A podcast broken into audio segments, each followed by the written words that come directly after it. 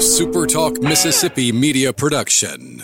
Moondog Makers and Bakers Catering Services, taking ordinary to extraordinary. Personal and home private nights to massive events, from wood-fired pizzas to foie gras. Get your three-pack spice blend of moon dust, moon crust, and moon rocks. Hashtag what is Moondog? Familiar food done differently.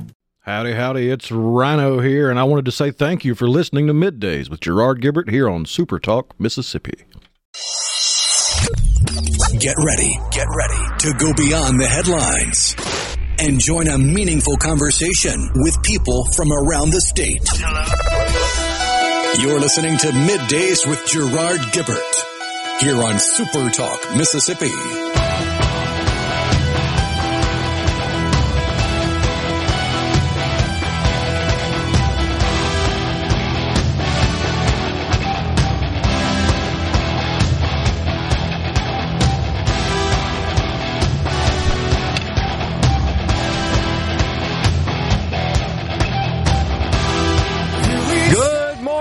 Everyone, and welcome to Midday Super Talk Mississippi. I'm your host, Gerard Gibert, along with Rhino in the Element Well studio, guiding you through the middle of your day with facts, fodder, and fine music on this.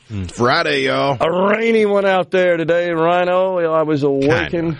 It was uh, earlier this morning that rain was coming down a bit hard. I didn't note any thunder or lightning, but the rain was coming down hard. I awakened, but I think it's supposed to be out of here, clear on up, and be pretty nice for the weekend, right?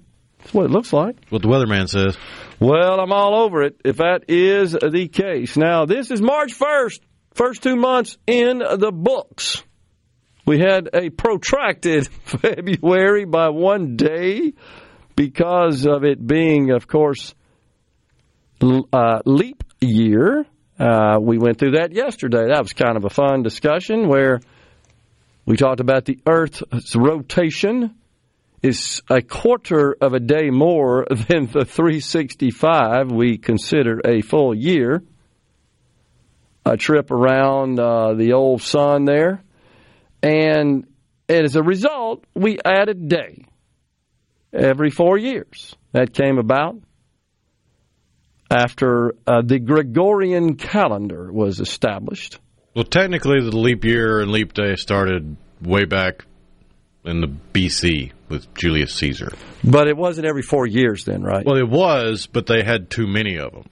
They, Oh, they didn't okay. have the rule in there where every hundred years you take one off and every thousand years you keep it in okay. because that makes it it makes the math work even better. Okay. The Gregorian calendar perfected it. Okay. All right. Thanks for that clarification. That would be Pope uh, Gregory. Right? Wasn't that right? Yeah, Gregory the Thirteenth. 13. We established that yesterday. That is correct. So, it, as it turns out, however, and one of the things we learned about yesterday with respect to uh, leap year, I didn't know about, I have to admit, is this tradition that allows women, right, to propose, and the recipient of the proposal is supposed to accept. Is that correct? That's the- That's correct. well, let, let not, oh my gosh, let not anything that has to do with gender and sex go to waste in today's political environment because the people over there at NPR, you know who that is, don't they? Said this is a tradition that actually ridicules women with false empowerment. I'm sorry, folks. I can't help it. The insanity of this crap they dream up. I just have to laugh at it. False empowerment. and because they're so serious about something that's not serious. Oh, my gosh. Because they're deeply unserious people. Oh, Just man. look at how they dress and how they act in public. Oh gosh, the, this is a tradition, of course, and the folks over NPR say this is a gender bending element. oh, where do they come up with it? I just don't get it. Why are they so obsessed with this crap? Because it's all they have to hang their hat on. By the way, They've, they've wasted the entirety of their youth filling their minds with nonsense and BS to the point where they never developed an actual personality. Spe- speaking of BS, you'll love this. The the NPR associate editor who wrote this piece, um, Rachel uh, Treisman. Just just in case you're interested, you'll you, will want to know that she goes by she her pronouns. uh, because you may have been flummoxed over her gender, right? You needed to know that. well, she sought some valuable input on this matter from one Katherine Parkin, a professor of, I hope I can get through this without laughing, American social history at Monmouth University. What is American social history? Why are we teaching that? Why are people paying good money for that? What is that? Is that like a college level social studies class? I don't know. I didn't study stuff like that when I was in college. No, it wouldn't be social studies because then they'd have to learn songs like "This land is my land," That's "This true. land is your land." That's true. They probably wouldn't like that very much. So, uh, Professor Parkin there says the real origin of this tradition is that people have historically liked to challenge gender and gender roles. oh my gosh. So It's actually more likely the the Celts were just a kooky bunch of people. I think that was it. Because it's a Celtic tradition. And in the case of marriage, to have a reversal of that power, I think is really unusual, she added. And, and it ties perfectly with this unusual date. Where did it come from and where did it go? And so I think it really plays well into people's imagination and playfulness. I'm sure I'm glad the professor's all over that for us there, Rhino. Oh my I get God. a feeling the professor never studied a whole lot of actual history It sure seems. because she's complaining about and gnashing her teeth over a tradition that came from the Celts on the British Isles. Oh, by the way, the same British Isles that had Queen Boudica fighting the Roman Empire. They've had strong female leaders for eons. That's so true. What the heck are they talking about? There's another category of people who happen to be aggrieved about February and its vacillating length, right? Three years, 28 days, and then every fourth, 29. Well, not too far north of us, my alma mater, the University of Mississippi, comes an article from a senior journalism major from where we are right now, Jackson, Mississippi, that is aggrieved because Black History Month happens to occur in the shortest month of the year. Now, is that a problem, by the way? Just, just curious. Is, is there some problem we need to be aware of? And and this young journalism major goes through the history of the origins of Black History Month.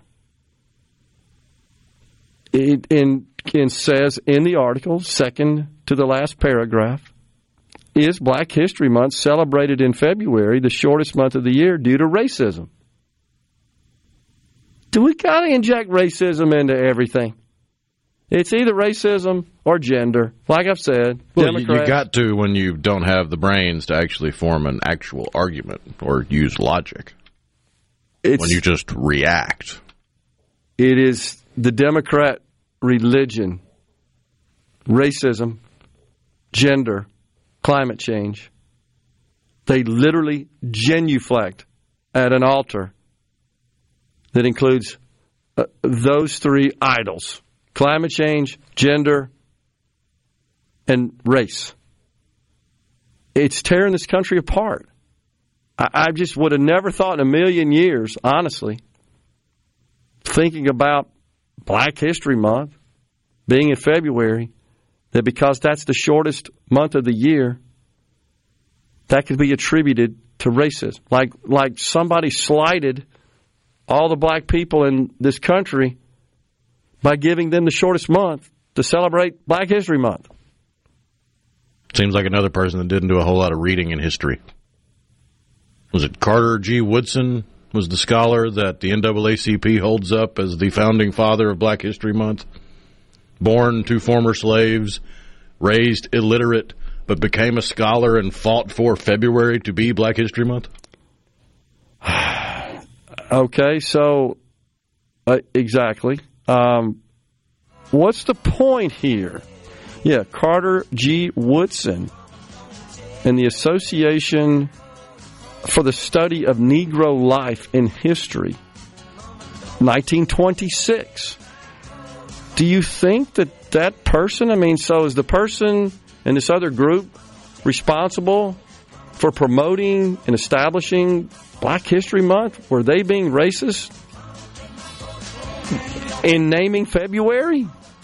Where did people come up with that? What's the problem when you throw racism at everything? And that's It the doesn't apply to hardly anything. and that's the point here.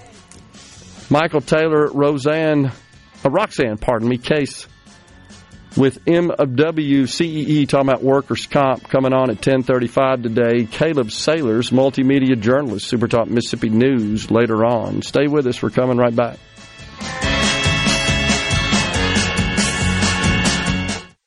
From the Seabrook Paint Dot. Check it out. Let's do this. The talk that keeps Mississippi talking. Middays with Gerard Gibert Let's get on with it. on Super Talk Mississippi.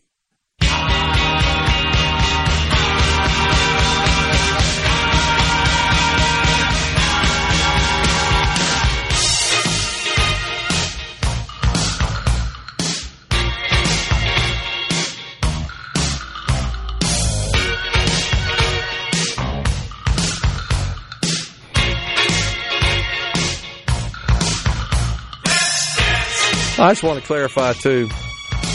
No disrespect whatsoever for this young person, this student who wrote this article. And by the way, not the only person, Rhino.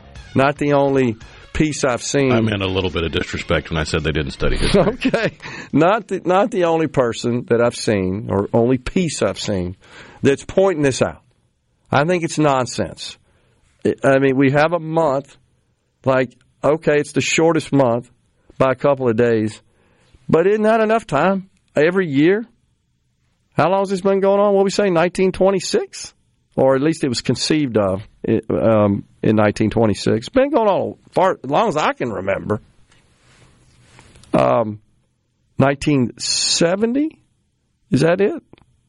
First Black Yeah. History Month was February 1970. Okay, I was going to say, I remember it I when think I it was, was in. actually even later than 70. I think it was 76 was the first official That's right, 76. because it was Gerald Ford. bicentennial. Gerald Ford, that's right. Um, bicentennial, correct. Um, well, I I remember in college, uh, pardon me, high school, uh, um, everybody going into the gym for an assembly d- during the month. Absolutely remember that. But that's fine. Uh, okay, no big deal. But to try to find some sort of racial undertone because of the length of the month, that's when you start saying, okay, well, I don't even like the whole deal. I mean, that's the problem is you, you're trying to build unity, gain acceptance, recognition. Okay, but when you start pointing out silly things like, oh, the month's shorter, we're getting slighted, that's because of racism, that's just insanity. It- It's just like you're looking for everything that aggrieves you, or you make up things, honestly. You make up grievances. Well, I- there's a fairly lucrative, lucrative college, cottage industry that relies on continuing to stoke the flames of racism. The grievance industry. Is Exactly. What I, call it. I totally agree. And how do you get your foot in the door in the grievance industry? You write grievance articles in your college newspaper. Well, I, and I, I hope this young person who's studying journalism, I, I want to see them thrive and become a successful working adult journalist if that's the career they so choose. But wow, I sure would like to see us start focusing more on real journalism as opposed to activism. And this is an opinion piece. I get that, and and and it's it's styled as such. It's ca- characterized as such. But man, we got to somehow start to to shift the focus away from everything you don't like being attributed to racism or sexism or what all the other isms and climate change. Oh my gosh. Now by the way, illegal immigrants you're seeing that they're now being referred to as newcomers. That's what the Biden administration is calling them. Oh, these are these are newcomers. Well, it's because the last new phrase for it they tried out fell like a lead balloon. Undocumented citizens. That's true. That didn't go over at all. So let's try a new word. Let's see if this one will stick. That's let's what- wordsmith the heck out of it because we don't actually care. We're just in it for the power. The Biden administration is of, of referring to illegal immigrants as newcomers. Newcomers. Are you kidding me? Now, if they've gone through the legitimate immigration process to become a U.S. citizen, sure, I, I'll be happy to welcome them as a newcomer American citizen because they did everything the way they're supposed to. No, Even at that point, they're just an American. They're just an American. But I mean, if you want to say the newest Americans or something like that, I guess. But people that are breaking the law, crossing over illegally, many of whom are up to no good in nefarious activity, and and also bringing drugs into our country, killing people, our young people in particular. I just can't see fit to call them newcomers. That sounds too nice. That sounds too welcoming. They're newcomers. Unbelievable. So we had the current so it, so it president. started at illegal aliens. yeah, Then it became illegal immigrants. yeah. Then it became undocumented immigrants. Do, do, we not see a pattern here? Yeah, we do. We're obsessed Where with they're doing everything they can to distance themselves from the fact that these people, the second they step foot on American soil, are breaking the law? unbelievable. Oh, that's right. The people that are arguing that are the people that don't think crime exists. and that's a lot of it too. So we got this this case, sad case, um, in Georgia, right? And that was quite the ruckus at the. I guess it was a, an announcement or a press conference yesterday by the the mayor, and the, and the mayor was being heckled, being shouted down. Well, he deserved to be. He sure did. He And was it, spouting pure nonsense. it was crap. I he mean, was blaming the fact that an illegal alien bashed in the head of somebody on the campus of Georgia. He was blaming that on Donald Trump saying mean things about him. absolutely true. How stupid are you, And Mr. Mayor and there of were- Athens, Georgia? there were people in the audience that were giving him the business. I mean, shouting him down. Should have been, honestly. This is tra- this is not tragic. It was an it was an avoidable travesty, um, and totally a function of Joe Biden's open borders. How could you say it's anything else but that? In the state of Georgia, there, a, a young college student full of hope and promise and and by all accounts just a genuinely good friendly person well liked and life has been snuffed out by an illegal thug we got enough problems with those who commit crime that are bona fide citizens in our country much less people that we just allow to enter the country because we don't have any interest in stemming the flow at the border. Oh, look, new voters. I get to stay in power. Unbelievable. And that's one of the main problems of critical theory and DEI and all this other liberal nonsense, is because the vast majority of illegal immigrants, illegal aliens, people coming to this country illegally, even if they're claiming to seek asylum, they're not doing it at a port of call, so it's not legal. Yeah. But these people have a certain melanin content in their skin, which makes them the oppressed and you the oppressor, so you can't point out hard truths like the fact that they're not all seeking asylum, they're not all women and children, they're not all good people. But because in the realm of critical theory, they're the oppressed and you're the oppressor, you can't even point out the truth. Athens Mayor Kelly Gritz was, of course, conducting this press conference and making statements. And I got to tell you, I'm proud of those who attended and shouted this fool down. I really am. Uh, holding lots of signs, blood on your hands. I mean, the sort of stuff that if you're an elected official, I would think you'd have enough self respect. You wouldn't want to see that sort of stuff. Did he not just seem unfazed to you? Seemed unfazed.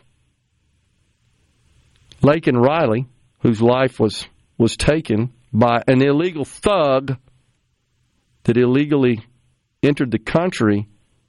So there were a number of protesters that showed up and interrupted. This is, by the way, the mayor of Athens, Georgia, the home of the University of Georgia.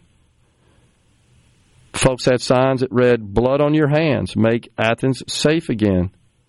Several of the folks, by the way, you probably heard that, Rhino, were calling for the mayor to resign. You should resign now. I agree. Man, just seem unfazed. I thought the left was so compassionate, empathetic. I thought we, isn't that what we were told? Going to unite us and all that sort of garbage. Until their brain short circuits from the fact that they have to hold two incompatible truths at the same time in their heads. And this that this Girtz. alien is a victim because of their circumstance, while also maintaining that the actual victim, the girl who got her head bashed in, well, they can't both be victims, but in the minds of people like the mayor of Athens, they are.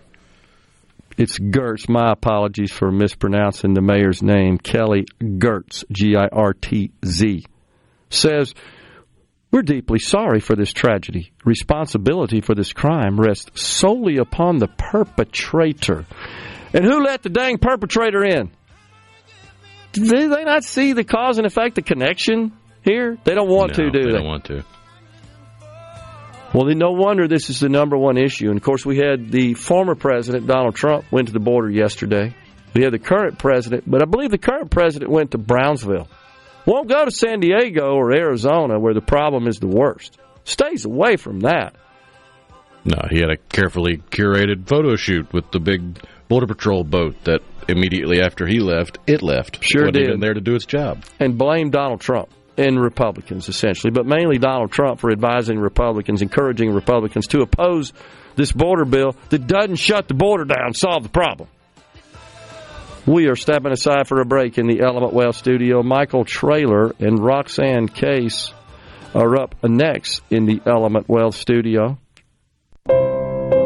Middays with Gerard Gibert. Welcome, welcome to our shop on Super Talk, Mississippi. Okay, now you have a good one.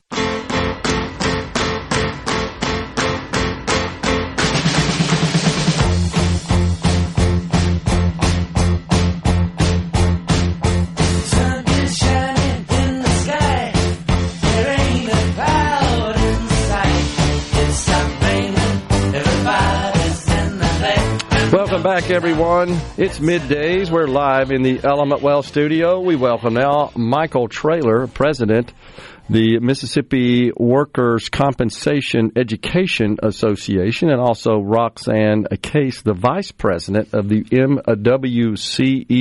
All right, Michael, tell us uh, exactly what you guys do. Well, first of all, thank you for having us on the show. We appreciate the time. Uh, we are actually a nonprofit organization that's made up of uh, various members of the workers' compensation community in Mississippi that uh, focuses on trying to educate the community about the type of benefits that are available, the type of medical treatment, and other factors that we look at in the workers' comp community. So it's a nonprofit. It's made up of people from the entire industry, including attorneys uh, on both sides, uh, workers' comp adjusters. We have nurse case managers who are also in the community um, employers. Uh, we have medical professionals who are also a part of that, and so um, it's a, it's a very uh, uh, mixed group of people that all come together, and somehow it works.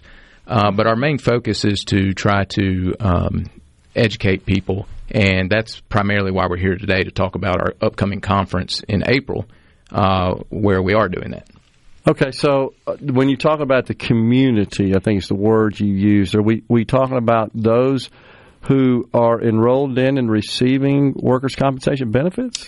Well, so that's probably uh, that's one aspect. That would be the claimants that get injured. But mostly, what we're trying to do is, uh, it, for example, uh, work comp claims adjusters. So a lot of the adjusters who are handling claims on behalf of the insurance companies and their insureds, um, maybe they handle multiple states.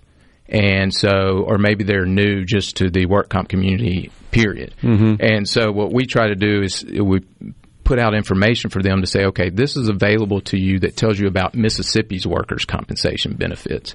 And this is how our law applies these set of facts.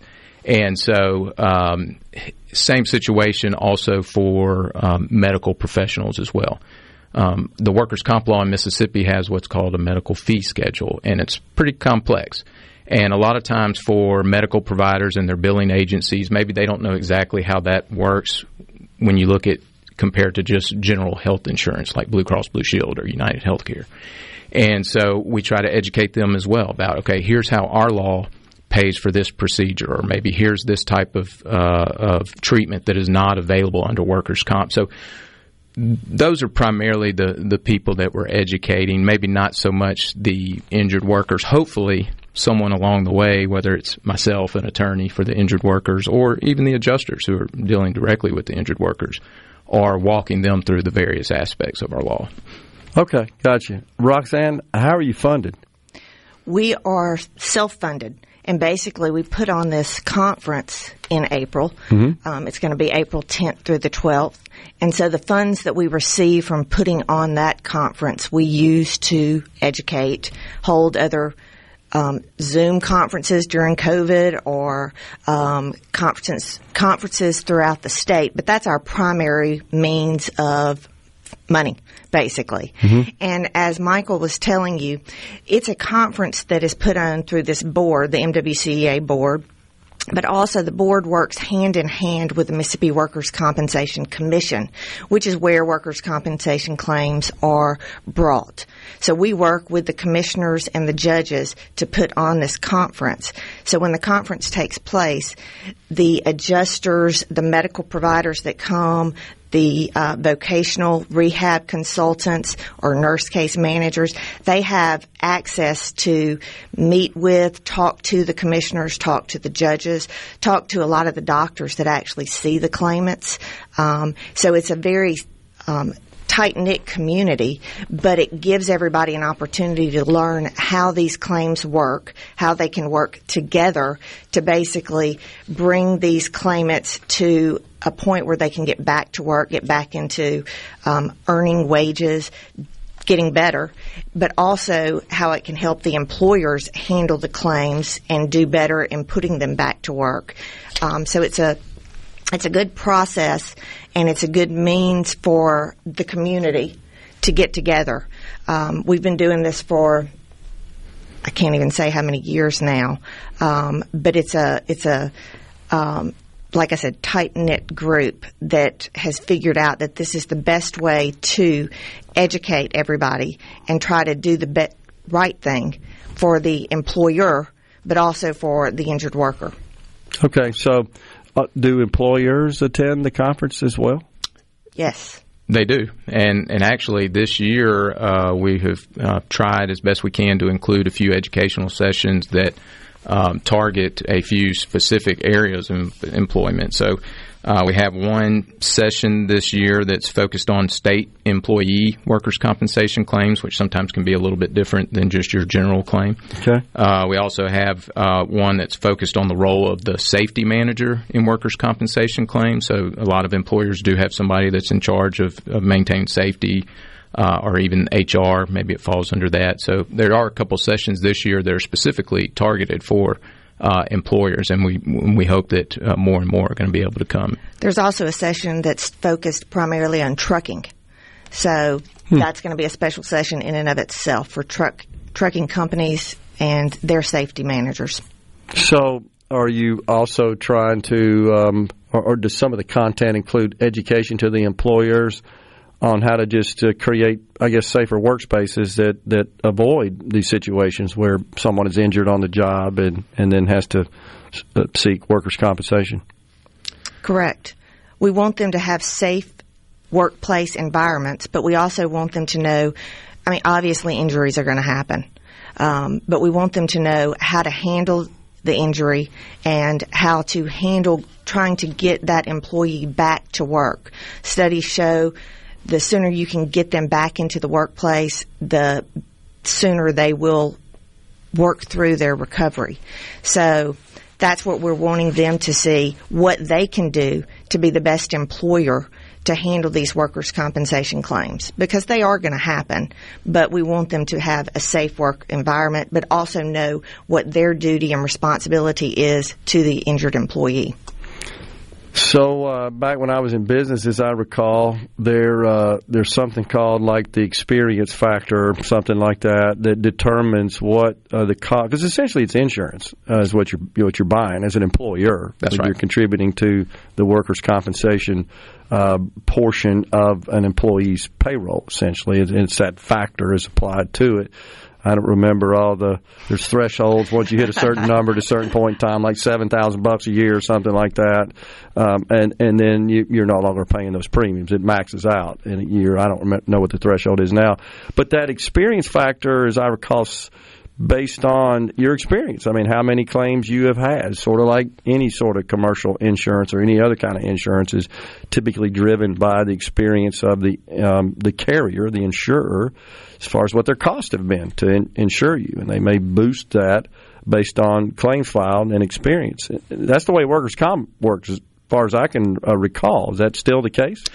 Yeah, I think so in large part. You know, I, before I got into the legal field, I was actually a claims adjuster myself, Okay. and so worked for an insurance company, and and definitely heard experience mod very frequently. There you go. So yeah, yeah you're right on point on that, uh, and that's also one of the things you know, as Roxanne was just talking about. I think some of the things that can help with that experience mod is, are you is the employer um, taking good safety precautions in the workplace. Once they have an injured worker, are they participating in the process and trying to help facilitate that back to recovery? So uh, all those things can help. Okay. Even if you have the claim. Yeah. To hopefully lessen right. you know, your experience on it. Well, I mean, no different than than life insurance is gonna gonna also often be based on the health of the insured and the age of the insured. Same deal. So all of those are, are actuarial factors, if you will, much like the experience and the the uh, the safety of a workplace would figure into the premiums that an employer would pay for workers' compensation.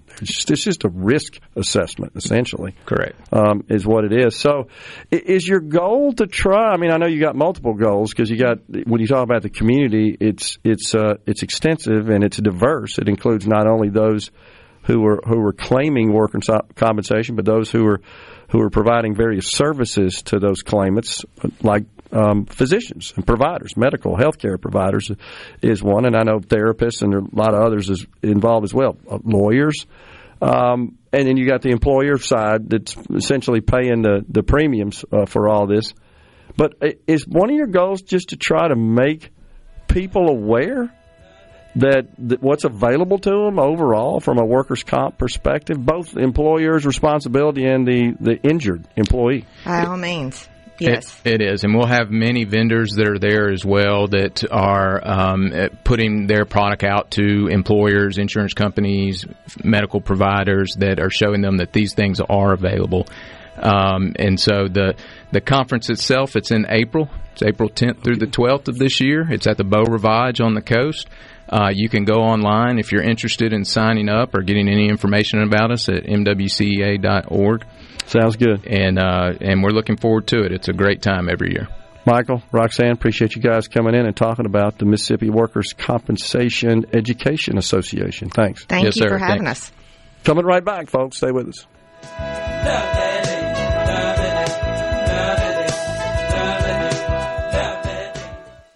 Patriotism is alive at Covering the stories that matter most to Mississippians. Gerard Gibert. Middays with Gerard. Super Talk, Mississippi.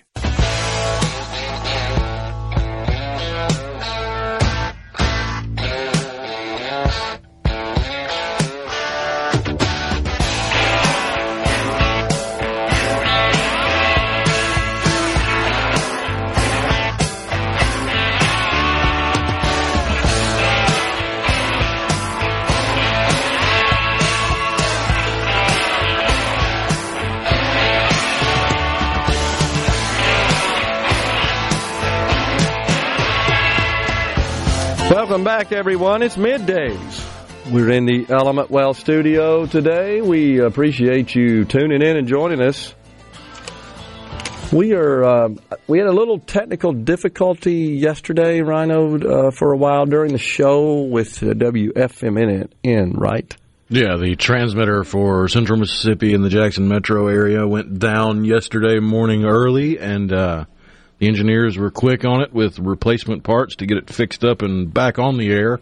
I want to say it was back on the air at low power right around lunchtime yesterday, and then back up at full power last night around seven or eight o'clock. So everything's back up and running at full power. So we had uh, an interview with Representative Missy McGee at eleven twenty yesterday. That was a three segment discussion, and I'm told that that is going to air uh, again a replay of it at 1 o'clock, 105 on Monday after the Super Talk Outdoors show. You know, our show middays is two hours on Mondays, the third hour, the noon hour on Mondays, Ricky Matthews, Super Talk Outdoors. And then after that at 1 o'clock, typically that's the Gallo Rewind during that hour. Those three segments, our interview with Representative Missy McGee yesterday, will replay, just letting folks know especially for those in the central Mississippi area that perhaps were unable to listen over the air. Of course, the good news is we got the Super Talk app, which is awesome. It's outstanding. It is a really a good interface on that app. I think it's well done. And then, of course, supertalk.fm, the full size website. There are links there where you can tune into the program, either audio or you can stream it on video as well. And of course, we're on C Spire TV. Today on In a Mississippi Minute with Steve Azar, you'll hear an interview with former Chicago radio DJ Kevin Matthews. In a Mississippi Minute with Steve Azar is presented by Superior Catfish. Remember, there's catfish, then there is Superior Catfish. It's U.S. farm raised catfish and homegrown flavor. Ask for it by name at your favorite store or restaurant and go to superiorcatfish.com for more info. The Sports Talk guys, they're at M Trade Park today, kicking off the spring seasons of baseball, fast pitch, and soccer. Nearly 150 teams will be in Oxford this weekend for USSSA baseball. For the full schedule of tournaments this spring, visit mtradepark.com. Don't miss the boys on Sports Talk live from M Trade Park in Oxford today. If you're going to play, play M Trade. We're in the Element Wealth studio, 601 957 6006. That's who you called. That's Element Wealth to let them help you find your balance between income, growth, and guarantees. The Nasdaq presently up 113 bucks, having a pretty decent day. The uh, Dow also trading in the green. But something I'm watching there, Rhino, is that the uh, price of oil has eclipsed the $80 barrel mark today. So it's been trending upward for some time, the last couple of months, just kind of back and forth in that 70 to 75 dollar a barrel range. It is now at 80 bucks. I don't know about you. I've noticed an uptick in the price per gallon at the pump. How about you? See, last, oh yeah, yeah. Last couple of weeks. So, in the meantime, Joe Biden totally clueless, running around talking about the Green New Deal. Essentially, I mean, he just doesn't have a clue. It's sad. Um, we got maybe some sound here from uh, Karine Jean Pierre, the White House press secretary. Check your, um, I think I sent it to you on your Twitter there. And this is, uh, if we can get it going there, what she had to say about the situation at the border. She was over there on, was it MSNBC or CNN, I think, right? CNN. Being interviewed. And uh, she, of course, all over this issue. all over it from the perspective of, uh, wait, not our fault. It's those Republicans and Donald Trump. They are the reason the border is wide open. Again, I mean, this is a horrific, horrific loss for any family, and obviously, uh, any if whoever is found guilty, uh, we need to make sure that uh, make sure that that happens, and obviously, uh, we don't want to uh, we don't want to see uh, anything happen like that again. But here's the thing: we have done the work uh, to make sure we're dealing with a broken immigration system. The Republicans have gotten in the way. They have gotten in the way. And that's what we continue to see over and over and over again. And so, look, this is a serious, this is a serious. Again. They've gotten in the way, Rhino. The Republicans are in the way. Folks, you got to see Rhino. He don't even know what to say. He's shaking his head in disgust because he's tired of hearing this lady go before the American people. I don't want to put words in your mouth here, but he's tired of seeing this lady go before the American people and just lie. Can you put it any other way? I don't think so. We're coming right back after Fox News Super Talk News. Stay with us. I feel good. Get ready, get ready to go beyond the headlines and join a meaningful conversation with people from around the state. You're listening to Middays with Gerard Gibert here on Super Talk, Mississippi.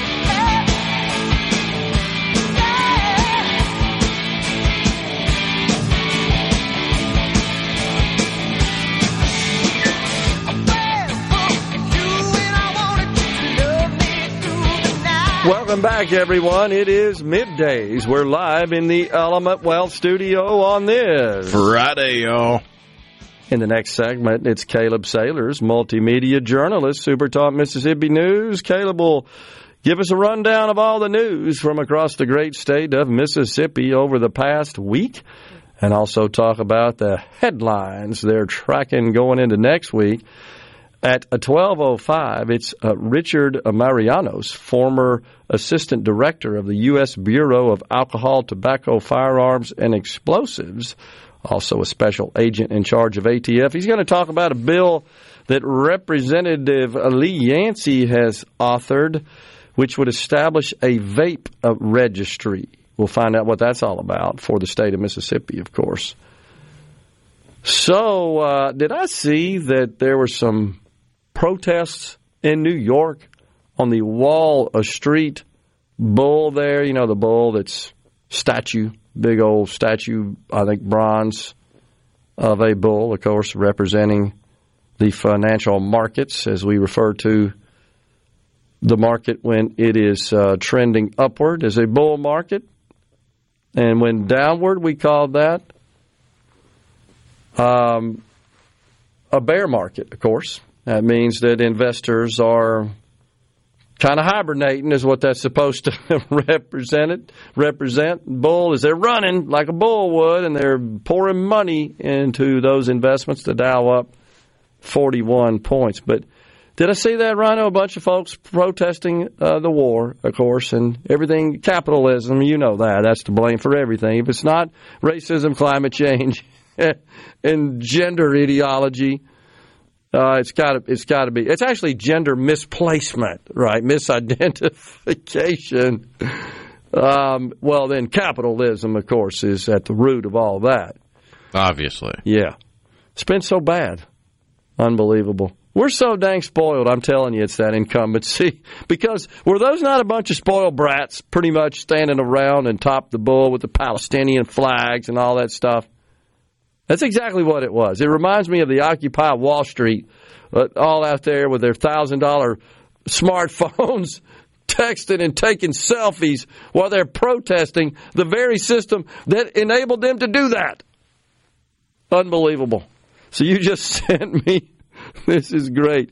Would you please explain to the folks this little uh, tweet that includes a video which you just sent where folks are a little confused about flags?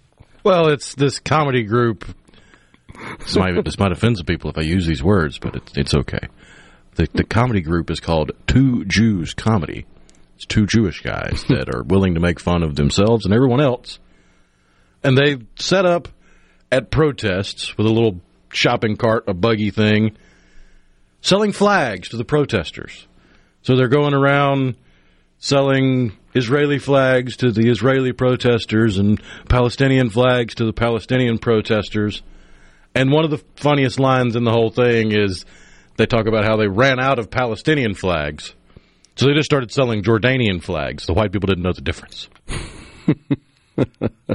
It's just get involved, get involved in the cause. Line up here. Get your flags. Right. Well, any self-respecting foolish protester, they got to have a flag, right? Especially when you consider this particular deal. Oh yeah, uh, they had a joke in there about how last year business was booming, but now they can't get rid of these, and they hold up a Russian flag and a Ukrainian flag. Oh gosh. At the very uh, beginning, they're like, "We're not here to take sides. We're here to make money." Of course they're not.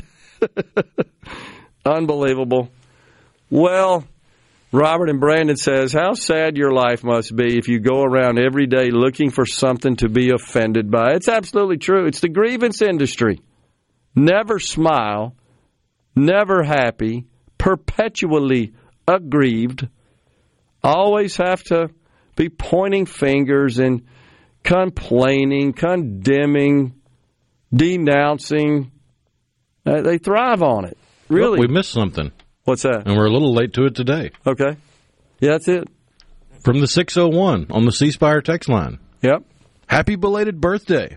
We had a birthday yesterday on the C Spire text line. Who's that? Two. It's from the 601. They haven't given us their name. Oh, okay. But they chimed in at 10 o'clock this morning saying my birthday was yesterday. Uh, so, uh, yeah, Ben from Madison sent a uh, a text that includes a, the link to an article about uh, perhaps increasing the nuclear energy footprint here in the state. We had Senator Joel Carter on the program last week. He chairs the Energy Committee over there in the, the uh, state Senate talking about that. I agree. I mean, Rhino, you, you have been a proponent of this, uh, very much so, and have talked about these modular reactors that – we agree we could benefit from. What we learned that I didn't know you may have from the senators, how rapid you can uh, spin those things up. Oh, yeah. I mean, they're ready to go, right? You take them off the boat and plug them in. I mean, I know I'm oversimplifying it, but. But it's not by much. It's not by much. Not re- not relative to the, the sort of the Grand Gulf traditional large reactor that we're accustomed to, right? I mean, the it's not quite available commercially, but the goal for a lot of these manufacturers of nuclear plants and nuclear reactors is to have the small modular reactor available to put on, say, a tractor trailer to drive into somewhere that has been devastated by a natural disaster and literally just park the truck, plug in, and you've got power. Yeah. That's what their that's their next step. That's their next goal in development. Yeah, and that uh, I think that's that's pretty cool, and I and I totally agree. We should be all over that, should we not? We should be embracing this this nonsense of everything is going to convert to some sort of magical electric power that is uh, that is produced all from uh, renewable sources that ain't happening for a while. We may get there, and I know every energy com- uh, company in America, utility concern in America, has got various efforts and initiatives underway to uh, to modernize their their footprint, and that includes uh, diverse power sources. No doubt about that. But to say that we could just unplug from, no pun intended there, from uh, fossil fuels as a source because, if I'm not mistaken, most of our electrical generation is sourced from natural gas, is it not? Presently, natural gas and then and coal to some extent, but that's been phased out quite a bit. Yeah.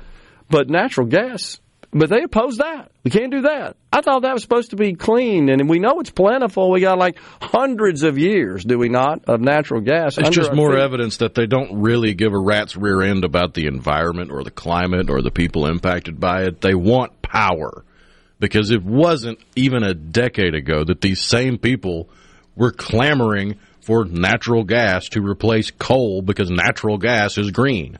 Yeah. All of a sudden, the same people decide, no, wait, it's not green anymore. Hmm. We need to do this because this will infer more power to us. Unbelievable. Jerry in Waynesboro says $3 gas by end of next week. Oil taking off today. Yeah, that's what we were just saying. I agree, Jerry, that uh, we've got the price of a barrel now eclipsing eighty dollars. Some of the pundits, you know, it's it is kind of almost comical, is it not, though, Rhino, to watch these so-called experts try to predict the price of oil? Are they ever right? Uh, I mean, well, I guess you could say half of them are right because half of them say it's going this way, the other half say it's going in a different direction. We really don't know. There's so many factors. Now, there are some who believe that um, that the oil companies control the price of oil per barrel. Remember Joe Biden imploring the retail sellers of gasoline. Just go out to the pump and lower the price. Remember that? I mean, that's what he understands about, which ain't much. That's how disconnected from reality the bumbling buffoon sitting in the Oval Office is. They they literally believe, oh yeah, just go take the price down. Don't understand the supply chain, the economics, and the model itself whatsoever of of fuel and energy uh, that's fossil fuels based. They just don't get it. And of course, they love to blast the oil companies. You made a profit. You can't make a profit. You got to just, just lower your prices and sell that stuff for uh, no profit. That's what they want. They would be happy with that. Uh, always pointing fingers, just like he did yesterday. The price of gas is high. It's the oil companies. It's the retailers. It's this. It's that. You don't like illegals streaming across the border? It's the Republicans and Donald Trump. They're, they're like Teflon. Nothing sticks to them. It's really bad when you got someone to whom nothing sticks, and they also aren't real smart. it's like a double whammy right there. Which just goes to show how dumb the vast majority of mainstream media is as well. Oh my gosh. It's uh, it's sad, but but it gives us a bunch to talk about, especially with a presidential election. I mean, they're either dumb or malicious. That's really their only two options. Caleb Sailors, a multimedia journalist here at Super Talk Mississippi News, is up next. Stay with us. We're live in the Element Wealth Studio.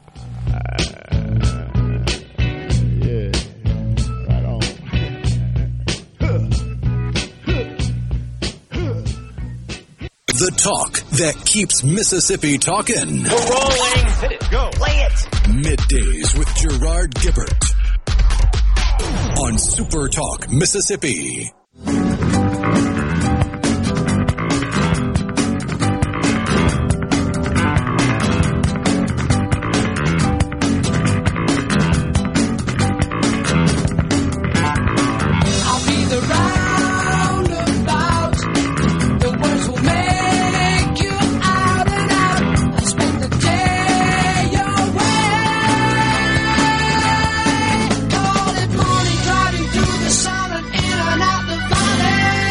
Rhino, if you started that at the beginning, that song, The Roundabout by Yes, if you started it at the beginning, I bet it'd still be playing Monday when we start the show. Probably. oh, gosh. When I was a youngster, I loved that song, and I used to uh, go to sleep with it playing on the old record player because you could just put it on, it's the whole side, right? All right, we are back with a Caleb Sailors, multimedia journalist to Super Talk Mississippi News.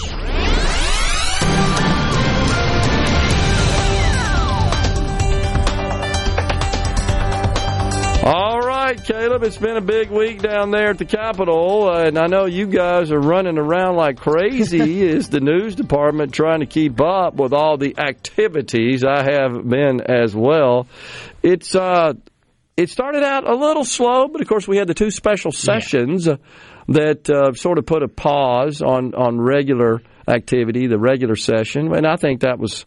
Uh, obviously, a, um, a, good reason to call a special session so that the legislature could focus on getting these packages approved for two giant economic development projects that the governor, rightfully so, touted in his State of the State address earlier. And uh, I, I certainly applaud him for that. He he was integral, I think, in landing those projects, and he's made it very very clear he will continue to focus on economic development, a top priority.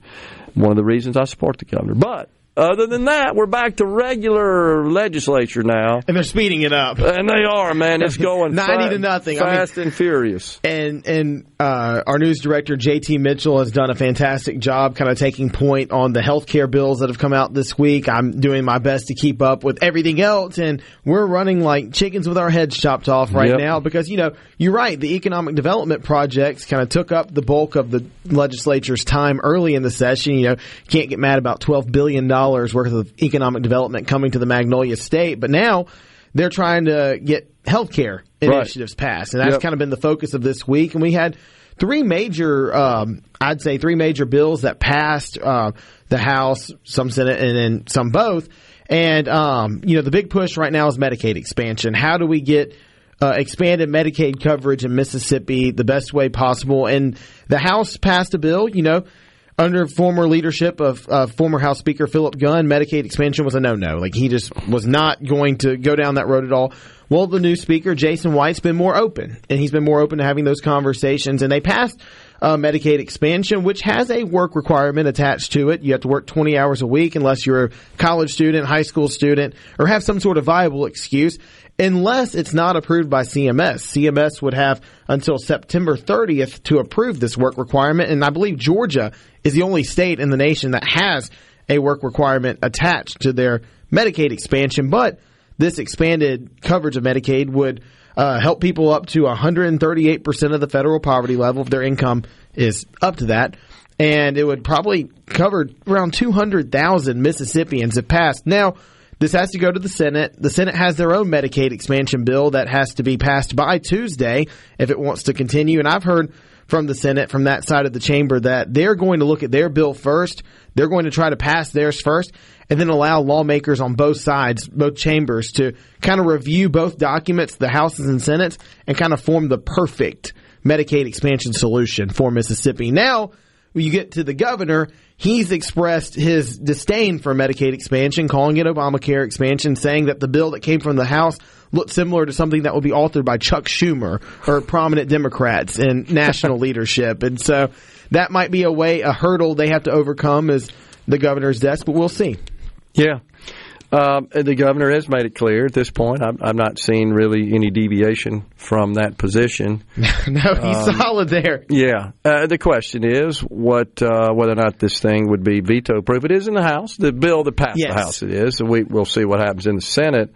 Of course, I, I really I can't tell. They've been playing it pretty close to well, the the house and the house was, um, I guess, diligent, and they put repealers in the Yeah. bill too that they could kind of opt out of. Oh, okay, well, if the federal government's not willing to put up ninety percent of the money, we can opt out of this program and not kind of wipe the slate slate clean and not have to deal with this down the road if it's going to cost the state, you know, bukus of money. Yeah, I mean, and, and that that's correct. And we had uh, Representative Missy McGee on the program yesterday Mm-hmm. discussing that that particular provision that if for some reason the federal government uh, no longer provides the ninety percent federal match, what's called the FMAP, then uh, the essentially the program's terminated. Yes. Is what happens at that point. And Missy McGee, I mean, credit to her too. She gave a very powerful speech on the floor when ahead of the bill being passed. And it was passed 96 to 20. Again, in a chamber where Medicaid dis- expansion couldn't even be discussed. It was passed overwhelmingly.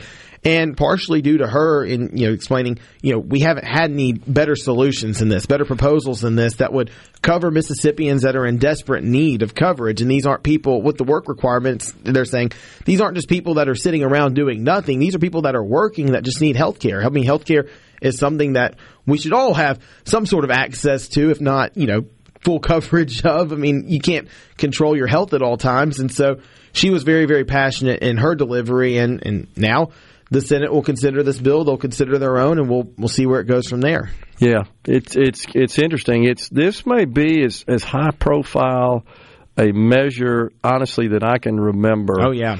um, where you where you've got uh, something that historically has not really gotten any traction. All of a sudden, now it not only gets traction, it, it passes on an overwhelming vote. Yeah, and we got the Senate working on their version, and we got uh, the governor who says uh, that uh, I can't support this. So uh, it should be should be plenty of uh, for us to track and analyze and talk about. So, what about the prisons in the state of Mississippi? Let me get to that real quick. I, I want to discuss prior authorization Oh, yeah. real quick before Yeah. we get to the prisons. Um, The governor had something to say about that too. and look, and you see an example where the governor uh, doesn't agree with the legislation that was passed in its entirety. He was kind of hesitant to support. He has concerns about how this prior authorization bill would affect the state plan. You know, he doesn't want state employees to have to pay more for their insurance coverage or insurance prices or prices of pharmaceuticals or services, et cetera.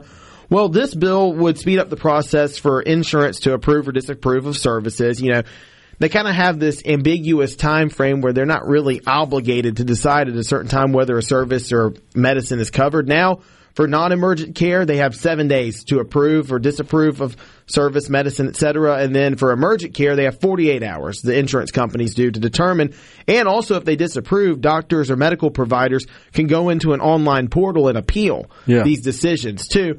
And so this is just trying to help people with their coverage and get things speed speeded up or sped up rather Yep. by insurance companies who are known to kind of take their time. And the in- Mississippi Insurance Division would have their hand in this too kind of overseeing the online portal. And but the governor he's he's concerned. He wants the um, legislature he didn't sign it. He said he'll let it go into effect and let it go into law without his signature if no changes are made. But he's pushing for uh, lawmakers to appropriate funding to kind of cover any costs that would, would go to the state plan, would go to state employees, or to find another mechanism to work around that state plan where it wouldn't impact you know state and government employees. And he he cited his reason for that was ju- was just to uh, prevent these uh, additional extraneous costs associated with the prior authorization to the state of Mississippi Yes. employees who were enrolled in the state's coverage. And then we had another bill that passed too, that passed the House and Senate. It would expand outpatient care to pregnant women in Mississippi up to 60 days of uh, coverage once they reach out and try to get it. It's for women that are um, at 100 at or below 194 percent of the federal poverty level. So it would pretty much give them um, expanded ambulatory outpatient care, and if they meet that federal poverty threshold, and they'll have 60 days. They have to prove that they're pregnant and get a um, approval letter from whether it be a medical provider, medical office, et cetera, and then they can get that care. And it's another step. And you know, Mississippi has incredibly high more uh, infant and maternal mortality rates. We're number one in the nation in infant mortality rates, which is not good. And this is another way to combat. You know, we're in a post Roe versus Wade Mississippi, post Roe versus Wade America, and we're trying to find solutions for mothers and children. And um, Senator Nicole Akins Boyd touted this bill, and uh, Missy McGee was the one who actually authored it. And they're pushing this, saying, "Hey, we got to help mothers in Mississippi. We Yeah. got to help these children in Mississippi, and we've got to find solutions. And if these women go and get care early in their pregnancy, then the risk of them dying or their child dying is minimized." Yeah. We can talk. Yeah, we'll we'll stick around. We got a break coming right now. We're in the Element Wealth studio. We're visiting with Caleb Sailors, multimedia journalist of Super Talk Mississippi News. Coming right back.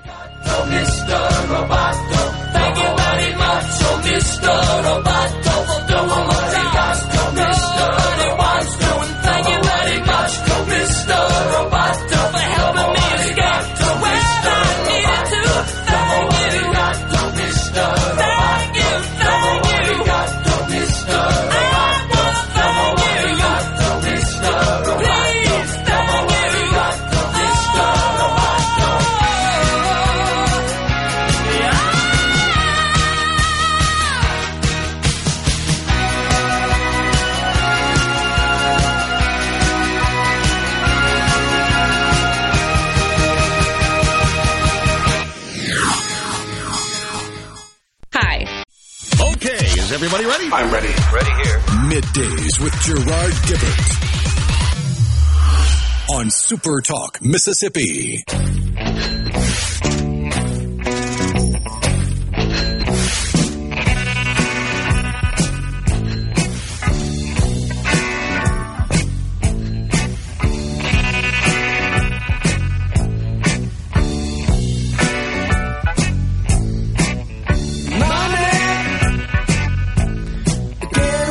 That's what we need. More money.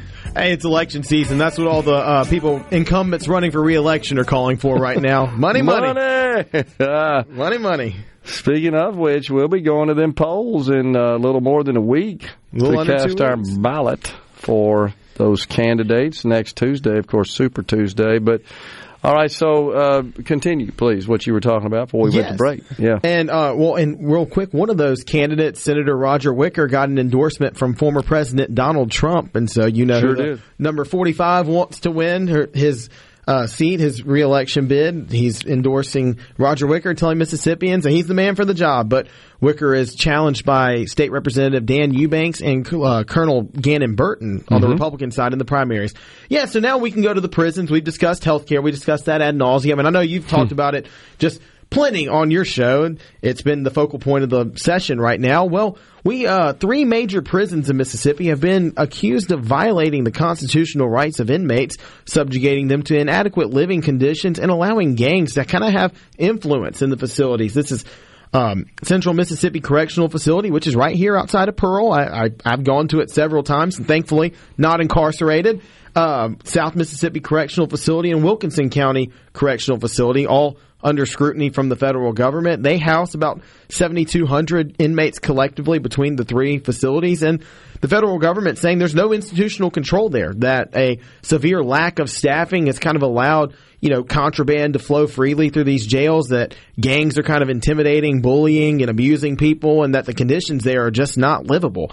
And this kind of comes right after uh, we had Senator Juan Barnett is looking to shut down operations at Parchman, and so we're having more problems with our prisons in Mississippi. And last I've seen, uh, MDOC Commissioner Burl Cain has not issued a statement about these uh, this investigation or this report from the federal government. He's not said anything, and this report that you know gang activities kind of run rampant in these prisons, that gangs are having an influence in our prisons, in these three specific prisons, kind of contradicts what uh, Mr. Cain said on the Gallo's show several months back in December. He said that, you know, gang activity was pretty much at an all time low in Mississippi prisons. He said they've worked to reduce it. They'll trade criminals. Like if a guy is a prominent gang member in Mississippi in a Mississippi prison, he'll send them off to Connecticut and get someone from Connecticut to come in to kind of minimize their influence. And that's what he was saying on the show. But this report from the federal government is pretty much indicating otherwise. And so they're calling on the Department of Corrections to do something about this, to Yeah. increase their supervision in the prisons, to make sure that, you know, acti- criminal activity is not running rampant in these facilities. In transitioning there, the city of Lexington and its police department are also facing scrutiny from the federal government. Uh, the Department of Justice's Civil Rights Division is saying that, you know, the city of Lexington and police department are not constitutionally allowed to lock people up for unpaid fines. Hmm. Without you you you have to first check and see if people are able to afford them or not, and there's other mechanisms you can go about to try to reclaim that payment, but they're accusing the city of just locking people up arbitrarily without first ensuring that they're capable of paying for the fines or not. This follows a November investigation into the city and its police department where uh, there were civil rights complaints that people uh, claiming that others were being unlaw or excuse me um, arrested unlawfully. And the Department of Justice is taking a deeper dive, but Lexington officials, the mayor and police chief have said they're going to cooperate. They're going to do everything in their power to, you know, abide by federal law and not subjugate themselves to further scrutiny from federal officials. So that's where we stand there. We've got issues in the prison and they're saying that the gangs are, you know, kind of having uh, exerting power there, and then we have city of Lexington facing some civil rights scrutiny. And now, um, on a military front, sadly, last week on Friday, we had a helicopter crash. The Apache AH-64 crashed in Prentiss County, and it was confirmed that two of our National Guardsmen, Mississippi Guardsmen, um, Brian Zemek and Derek Abbott, lost their lives. And it was just a routine training flight. Nothing, nothing crazy there. They do these things all the time. And sadly, uh, Mr. Abbott was just about to retire from the force too, and lost his life, you know, in a training flight. Something that's so basic and so simple yet so tragic. And so now the National Guard has ordered for um, an aviation safety stand down. So basically, no, no, no flying, no. Uh, none of these flights, none of these training flights right now until they can review their policies and procedures. And there was another incident that had happened about a month before this one in Mississippi, in Arizona, I believe. And they're like, okay, this isn't safe. People are dying. We're losing our soldiers. We, we can't have this happen. We need to review these procedures. And my my uh, thoughts and prayers do go out to the family of the two Mississippi men that lost their lives. I mean, the president sent a word down. President Joe Biden, you know, offered his condolences to the families. Obviously, Governor Tate Reeves um, issued a statement on Saturday and, and revealed their names and identities of these two men. But it just shows you the risk and sacrifice that you know men and women who sign up for service, the, the kind of sacrifice they they embody. You know, they they know that this job has risk, even even domestically here on a routine training flight. Like every every minute you have is precious and it's a gift, and it just kind of puts things into perspective of what these people really do for our country and how much they do for us. And you know, if you're having these incidents happening here, imagine what the ones overseas that are actually in combat are going through. It, it kind of it's a sobering thought. Yeah, a very sad deal, no doubt about it, and uh, grateful to our state leaders for all stepping up on this as well. Absolutely, being involved, and and and grateful to the president as well. So, what's going on in the sports world? We got any updates there? Gerard, big update. One thing I told you off the air uh, a couple weeks ago was that Ole Miss was denied, or excuse me, delayed on its Nike shipment coming in. Well, they've got all their baseball jerseys in now. This is the big news of the week. Ole Miss has all of its baseball jerseys. I've got that confirmed from a source within the baseball program who actually sent me a picture of the new cream color jerseys. And you and I both said we didn't like them at first. I saw a firsthand look at it. They look really good. The You Rebels did? take Okay. on the Rebels take on Iowa this weekend. Iowa's ace pitcher throws about 102 miles an hour, but he walks a lot of guys. So Ole Miss has gotten the bats going early, or excuse me, down the stretch in the past week. They've they've scored 12 runs in their past four, 12 or more runs in their past four games, and really, really getting hot offensively. Pitching is still a work in progress, but Mike Bianco has made a pitching change. You'll see new starters in the weekend rotation. Gunnar Dennis will take the mound today. Mississippi State, they won game one of their series versus Mount St. Mary's, and today's game has been delayed. It'll be moved to tomorrow because the weather in the Golden Triangle is supposed to be pretty rough. So they've got a 1-0 start early on Mount St. Mary's. Mount St. Mary's not a good baseball program. They've only won one game this season and didn't look look very good yesterday. State was uh, it, things got a little iffy in the top of the eighth inning, but State handled their business and took over and took care of the game, and they'll.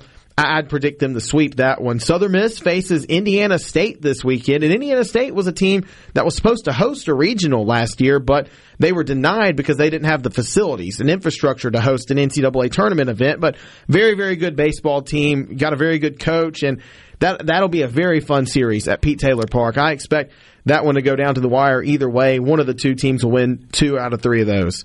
You know, hitting 102 is pretty hard. Yeah. I'm not thinking a lot of people are going to get around on that. Unless he uh, unless he can't hit the strike zone. If he's if he's hitting 102 in the dirt, then oh well. But yeah, it's hard. It's hard to hit that. You know, he'll he'll have a career in the majors for sure. And on the basketball front, uh, Mississippi State, you know, they defeated Auburn earlier in the season. Well, they'll take on the Tigers in Auburn, number 11 Auburn. Uh, at 3 p.m. tomorrow. State right now is locked in as an eight or nine seed in the NCAA tournament, looking really good. They had a tough loss earlier in the week to Kentucky. Kentucky, one of their guards hit a buzzer beater to win that game. I mean, but it could have gone either way. And State's look like one of the better teams in the SEC down the stretch. They're big, they're physical, grab a lot of rebounds, they're tough. And then Josh Hubbard, freshman from MRA, is just electric. He can shoot, he can score from anywhere. Ole Miss on life support trying to get into the NCAA tournament. Fell by 15 to Alabama earlier in the week in a game where they played very well offensively, just lapsed. Couldn't stop anything on the defensive side and then couldn't grab rebounds. Alabama grabbed 14 offensive rebounds, hit 15 three pointers. Well, they'll take on Missouri. Missouri's winless in conference play. It's a must, must, must win for Ole Miss. They really need to win their next three and then two in the NC or the SEC tournament to kind of get in March Madness talks. And then Southern Miss, don't really have a chance at the NCAA tournament unless they win the Sun Belt tournament, but they take on Louisiana Lafayette. They're they're the University of Louisiana, but I still call them Louisiana Lafayette because I'm a traditionalist. They'll take on Louisiana at 7:30 on Saturday tomorrow. And the Golden Eagles still they're playing decent basketball, but they're trying to find a way to get into the tournament. They're going to have to win their conference most likely. So we've got a big weekend of sports, baseball, you know, favorite pastime in, in Mississippi, especially this time of year. People can go out and enjoy the beautiful weather. Not in Starkville, it's going to be rough weather tomorrow, but watch their teams take the mound and kind of see what they're made of. You know, last year, Ole Miss and Mississippi State were pretty rough. Southern Miss went to the uh, Super Regionals, had a chance at Omaha, but they're under new leadership now with Christian Ostrander, and so we'll see how everything plays out this I weekend. mean, we hadn't even gotten to conference play No. yet. They got to get hot early before we get to conference play because conference play is going to be tough, especially Man. in the SEC. Boy, is it ever. It's going to be an interesting year for sure. Maybe one of these teams uh, can can get back to the, the big dance, as they say. If any of them do it, I would say Ole Miss because of how hot, hot their bats have been. If they can figure out pitching, their bullpen's Finally. really good. The bullpen's incredible. Just starting pitching has been a Yeah. struggle. Yep. All right, Caleb. Appreciate it, man. Thanks for coming in. Caleb you, Sayers, everyone, multimedia journalist, Super Talk Mississippi News. We're coming right back in the Element Wealth studio.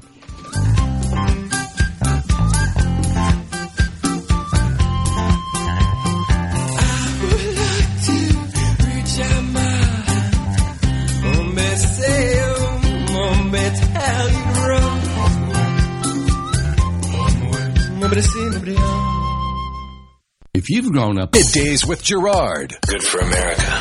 Good for fans of justice and truth. Good for us. Super Talk Mississippi. This is what we stand for.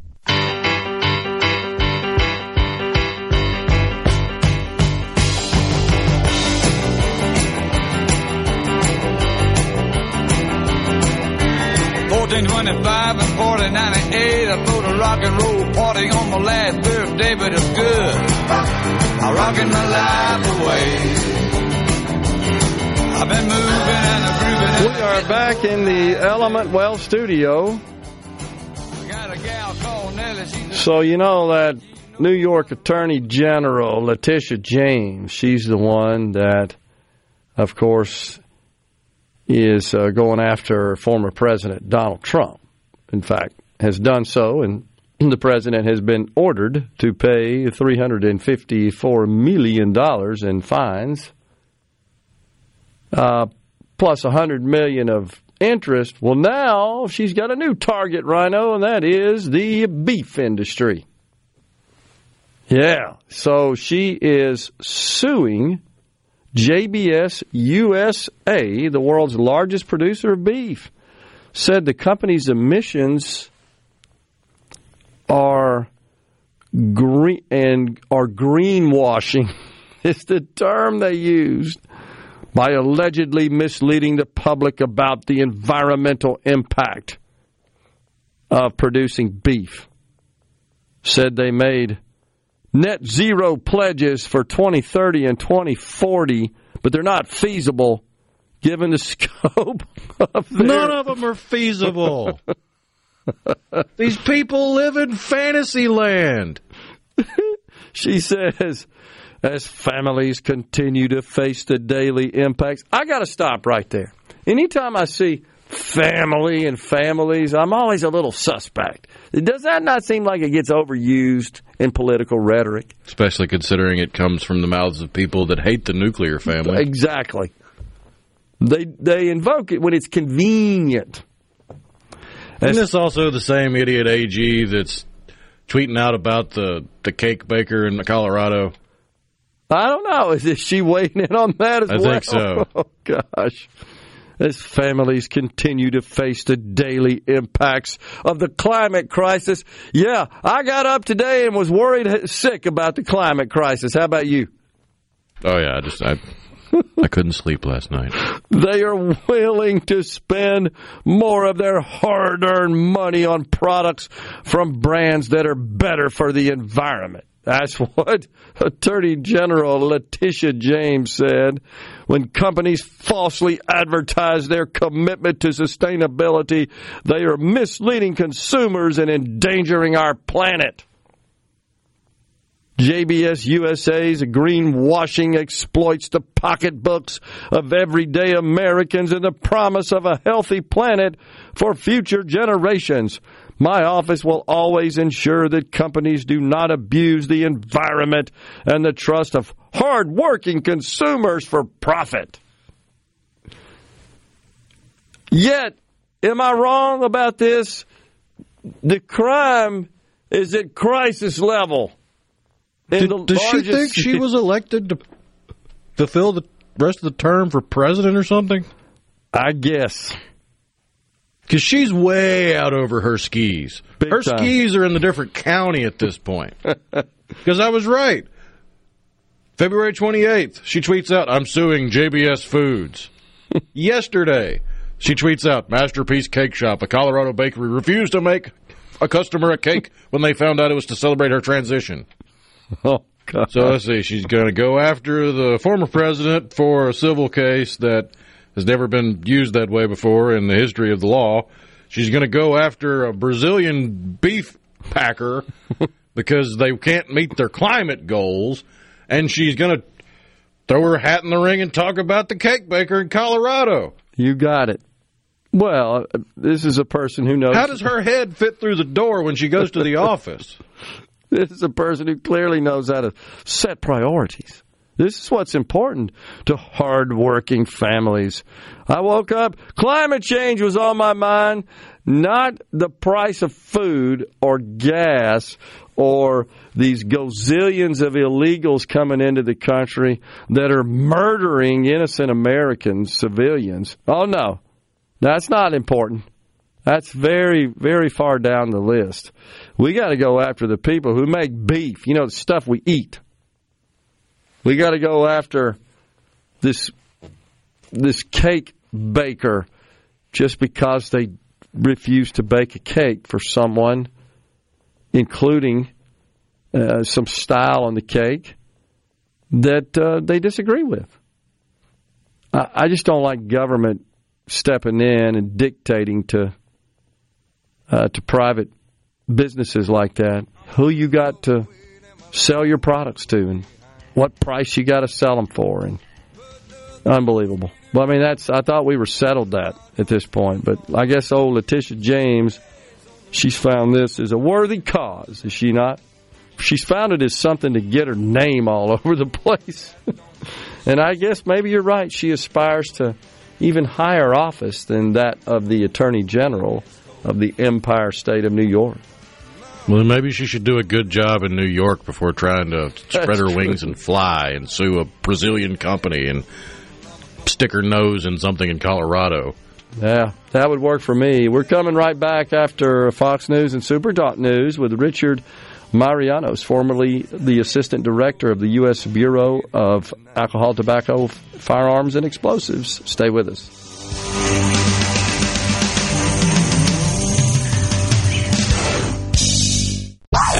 And now, and now, another hour of the talk that keeps Mississippi talking. Middays with Gerard Gibert. Begin your transition now. Now on Super Talk Mississippi.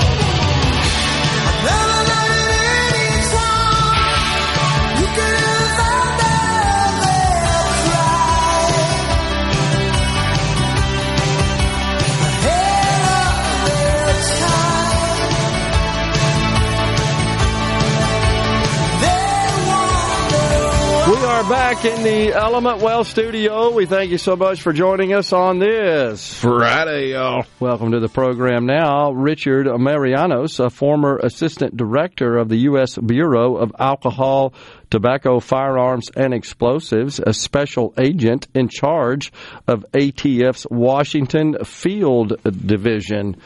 So, um, Mr. Marianos, thanks for joining the program today. Thank you so much for having me. So we wanted you to come on and talk about this uh, bill that Representative Lee Yancey has authored, HB 1461, which would establish a vape uh, registry for the state of Mississippi. Tell us what this is all about. Well, my hat's off for the pragmatic leadership of Lee Yancey and Nicole Boyd also.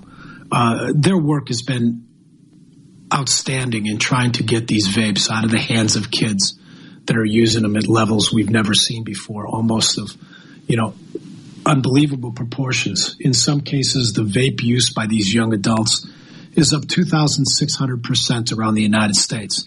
And every one of these vapes, these disposable vapes, are being made by organized crime in China. They're being flooding our markets to the tune of about $100 billion a year. And I know that's something near and dear to your heart because the last time, you know, uh, we've looked, Chinese is our biggest, or excuse me, China is our biggest national security threat. So the administration is really turning a blind eye to it. They really need to understand that our greatest resources are children and they're being taken advantage of to the tune of billions and billions of dollars on the back of the United States. Interesting. So what what would this bill do? This registry? What are we talking about here? I, I believe, if if not mistaken, that the bill would require uh, a report provided to the Attorney General of the state of Mississippi uh, that um, those are those who are are uh, furnishing these products, supplying these products, would be in compliance. Is that correct? Yeah, 100% of these products, yes, you're 100% correct. 100% of these products are in violation of federal law. They're all contraband. Hmm. What is impressed me and what we should be proud of is Representative Yancey and Boyd taking a stand and going after these things by putting a registry together, identifying what the criminal products are, one, and two, putting in place a system for uh, law enforcement authorities to go after them by having the Mississippi Department of Revenue as designed to go after these individuals who are putting the vapes in the kids' hands and enforcing these laws and giving our police officers and our police department the ability to concentrate on serving and protecting in violent crime. In many states, there's a crossover or there isn't a dedicated law enforcement strategy. This is something that Mississippi needs to be proud of and needs to use as an example for the rest of the nation. And I think it's a good way to start. We have to educate. We have to do some demand reduction in our schools, but it's very important that we lock up these people that are distributing them to our kids and using these vape shops uh, as points that are almost like a narcotic spot on the corner. Uh, you know what? I don't want to paint all vape shops bad. That's what's important. There's many of them that are uh, uh, they're applying the law correctly. They're Okay. doing everything correctly. But there are some out there that are selling these products that need to be dealt with and need to be put out of business. Do you think they're doing so knowing that what they're doing is is uh, essentially selling illegal contraband, or are they just unaware? Many of them are aware because the FDA has sent out notices. They've sent out red letters identifying the products that they can't sell, which are contraband, which are illegal, and many of them are disregarding. They just, what's going to happen to me? There's nobody enforcing it. That's what's important right now, and that's what we applaud Mississippi for. Putting in a strategy to deal with these people so they can't turn their nose at it and they'll be dealt with with, I hope, severe fines and in some cases, criminal prosecution. Okay, so you have you have 27 years. It's my understanding, uh, looking at your bio and so forth, at uh, the ATF bureau. So, in your professional experience, what's the what's the major risk here? Why should we be concerned about this, and and why is this legislation so important? And and how is I guess does do these products differ from the legal products that that uh, places them in the category of posing a greater risk? You're 100% right, Gilbert. And if you would have asked me 30 years, is this something that I would be speaking about or interested in? I'd say no way. There's other things that are more important. Now this is important because it's the new face of organized crime. It is the new way for the Chinese to use our children as soldiers and use that money to the tune of a hundred hundreds, hundreds of billion dollars a year to back their organized crime through illegal means. Anybody who stands against these bills by Yancey and Boyd is just giving the Chinese complete authority to do whatever they want. And that's the, the danger here. Many of them that are coming across are not tested, like the industry has standards for the ones that are tobacco harm reduction devices. These are untested, they're unregulated, they're uncontrolled, they're marketed to kids, they're for kids, they're to hook kids, they're to, to addict children, and all the money is used for organized crime against the United States. Well, that's what I High was- value targets. I got you. So, that, and that was going to be my question. Do, do you feel like that that the Chinese goal here is, in fact, to to injure and physically harm and and inflict physical harm, uh, be be it mental or or bodily harm, to our children, to our youth, or is it to to generate income to carry out their their other nefarious and malicious activity, or maybe combination of the two? Uh, you're absolutely right. The last statement, a combination of the two, I would totally agree with. And I say that because if you look at some of this packaging, they're geared towards kids. They're using The Simpsons. They're using different celebrity characters on Hmm. these things, different flavors that only appeal to children. And that money, you, we can show as a nation that it's going directly towards organized crime and these high value targets that are continuing pressuring the United States as a threat to our national security.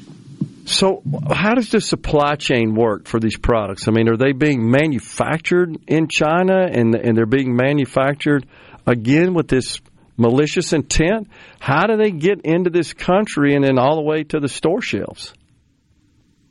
100% of every one of these disposable vapes that we're talking about is being manufactured in China. Okay. There's a site, there's several sites along the internet that you can order from, bring it in, ship it in directly into the country, and sell it at stores. And we have to do a better job of one, stopping the people who are bringing it into the United States, stopping the shippers into the stores, and stopping the stores to the kids. And it's not an easy way it's not an easy practice. It's going to be difficult, but we have to start with a demand reduction strategy and get in front of it. We have to notify our parents, our school resource officers, our teachers need to know. We need everybody like yourself that's going to take time out to understand this problem that it's not vapes. It's disposable vapes made in China that are preying on our children because there are products out there and that's why I can't or will I paint the brush in its totality. Some are for demand reduction to get people away from smoking if they Yeah. choose. Yeah. These organized crime, these high value targets making money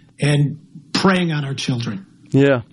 I mean, it, this just kind of sounds like a, a modern day version of uh, the Cosa Nostra of the 30s and 40s. It's kind of what it reminds me of, except it's it's it's China and it's vapes. It happens to be the article uh, that's being used. I mean, Yeah, and you're right. And it, and again, Mississippi, uh, you know, I'm going to continue to give them kudos, but they've developed a strategy to deal with it through registries and law enforcement. And we need people to look at your state as a gem and follow the practices you've put in place and the direction that you're going in terms of the registries and the law enforcement issues. is is this the architecture here, the framework of the registries and law enforcement? Uh, Richard, is that something you devised, or, or uh, so, someone uh, or other people that uh, are familiar with, or work perhaps worked in ATF have seen this problem firsthand? Is that where the the, the idea came from? No, I wish I was smart enough to come up with something like this. Um, it's a, there's been a lot of bright minds. There's been attorneys. There's been people in government. Okay. Um, there's been practitioners that have all been at the table that have come up with this strategy because Okay. they understand how great the problem is. Okay, so they, they see the problem and, and understood we got to get something to, to gain control, uh, and and by registering, by documenting, um, we can ensure and distinguish between the contraband and the legal products and take action uh, on the contraband. Uh, it sounds like it's uh, could be a, a, a fairly sophisticated supply chain, and hopefully our, our law addresses that. We got about twenty seconds left. The last I want to leave is for parents, law enforcement officers, or anyone that's very, very interested. There's a website that's been developed by teachers, cops, um, administrators. It's www.illegalvapes.com. It's constantly updated on those who are in violation in the registries. Appreciate it, Richard. Thanks for coming on. They and- help everyone. Yeah, thank you for enlightening on this uh, critical issue. Thanks a lot. Thank you so much, Gilbert. You have a great weekend. You too. Coming right back, folks.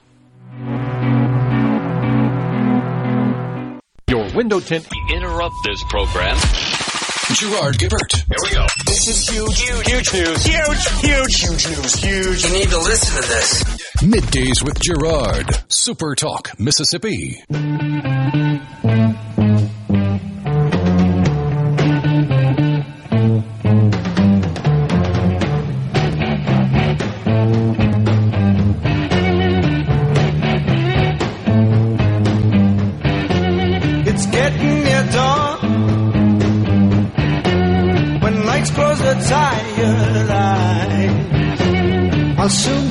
Back in the Element Wealth studio. That is Cream. Eric Clapton.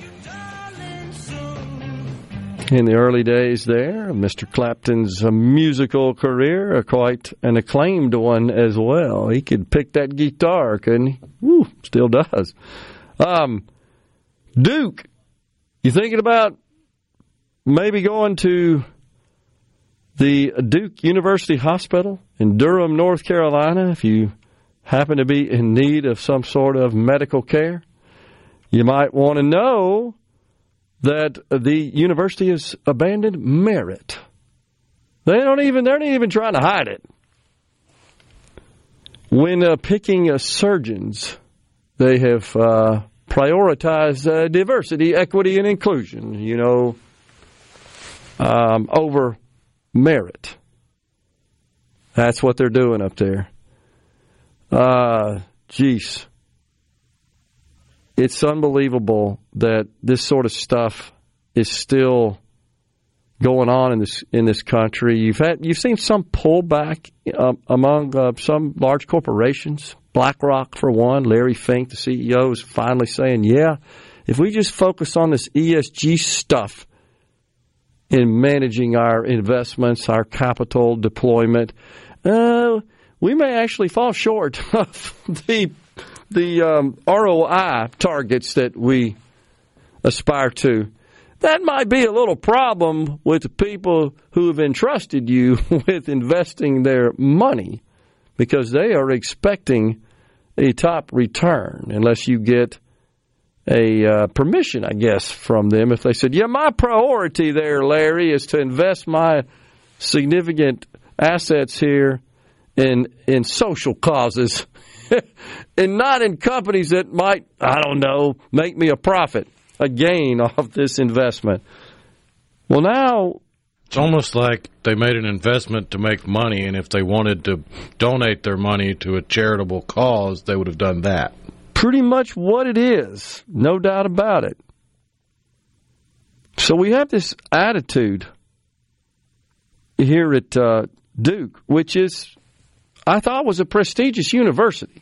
Is it not a private university? Well, it seems like nowadays, the more prestigious the university is, the more rife it is with lunacy, stupidity, and plagiarism. no doubt about it. Who did you tell me yesterday? We got a new plagiarism case, do we not? Oh, yeah. Columbia University's medical school, their chief diversity officer lifted pretty much his entire dissertation from Wikipedia. you showed me a screenshot, a graphic uh, that was a couple of columns, teeny tiny print, couple of columns, multiple paragraphs lined up, and about 95% of them were highlighted, indicating those were, were paragraphs lifted from someone else's work product that this individual happened to include in their dissertation. Is that correct? Yep. And they got awarded what? A PhD. Does it make you start wondering about all these PhDs? Honestly, no How disrespect. deep does the brain rot go in academia? I mean, no disrespect. Does the band aid to need them, to be ripped off? But it, you know, it doesn't really help the cause when there's just case after case after case. And yeah, I and mean, there's know. really only two options to look at it. Either academia, especially prestige academia, is rife with plagiarism at the highest levels possible, or coincidentally, in the last couple months, we found the only handful of people that were doing it. Yeah. What's more likely? And I want to be clear. I, I deeply respect everyone who attained these academic accomplishments who did it legitimately, who who who did it um, without plagiarism, without cheating, because that's what it is. It's cheating. No doubt. That is that is Well, quite the saddest part is all they would have to do is cite it as a source. It's true. Instead of claiming it as original thought. That's true. Now they would have to likely add more original thought to it because it wouldn't serve as a dissertation and you couldn't defend your arguments if you're just pointing to somebody else's work. It's not really what a doctorate's supposed to do. Right. But in academia, you're allowed to just lift as much as you want, put it in a block quote, just cite it. These people are so lazy they won't even cite it. they, they they want uh, what do you call it? the committee? Well, is that? What it's called? The folks who actually um, I guess, approve your dissertation and and sign off on the award of the of the PhD, the doctorate to the yeah the committee. The committee. That's what I thought. I guess they just want them to think, "Hey, look at me! I wrote this on my own." And I guess other people who might read it. But you made an uh, an excellent point yesterday. This was off the air when you showed this to me. We were talking about it. Uh, that all this stuff is out there in digital form now. It's not like I'd have to go to the library and spend a few weeks, right? Oh yeah, calling through documents and books and and with um, the advances in technology available to us now, you can catch a plagiarist in about a split second. Just, which makes me think, how many people got their doctorates? Over a decade ago, when it was a lot harder to find a plagiarist, they're just sitting there going, "Gosh, I hope they don't look at mine." That's so true. I hope it's been long enough they don't think I did it. don't go to the stacks and start pulling books off the shelf or, or documents, reports, papers, etc. You might find that I just lifted it straight from there. Because since the early 2000s, even into the 90s, there's been a precipitous rise in the number of PhDs granted in the U.S. That's true. Yet somehow we seem to be getting dumber and dumber year by year. Hmm. Well, they're talking back to Duke, which was what has got us started on that. Um, well, remember that we here on the program we define DEI as discrimination, exclusion, and inequity because that's what it is. So here at Duke, they're saying that they're going out of their way to select surgeons into the program based on DEI, not I don't know that they could actually handle a surgery, a scalpel, and all the other stuff they got to do. One of the surgical residents, Dr. Vignesh Raman, gave a presentation, which has been since scrubbed. By the way, I'm reading this from the Carolina Journal. This is coming from a, a, um, a media source in North Carolina, where Duke University is located there. This uh, Dr. Vignesh Raman's presentation, and it's been pulled from the Duke Health website. He discussed his feelings about having to treat people, quote, in the South, calling them not VIP. Says that, quote, his heart sinks when he considers that many of them might watch Fox News or support Donald Trump. Or I guess tune in to middays, right? Oh, so it sounds like he's got contempt. I thought you're supposed to be passionate when you're a doctor and like be just just sort of impartial. That's why I hope it comes across clearly over the air that my growing disgust for a large swath of mainstream media boils down to their contempt for people that think like I do. Hmm. And their general lack of journalistic integrity. It's true. So, evidently, according to the presentation, it was pretty clear he did not enjoy treating people who watch Fox News or support Donald Trump. But he said, really wasn't all that bad being a resident here because the community is majority non white, and it's wonderful to treat such a diverse group of people. So, you don't take any sense of accomplishment or, or award or or, or joy, pleasure in curing disease of white people?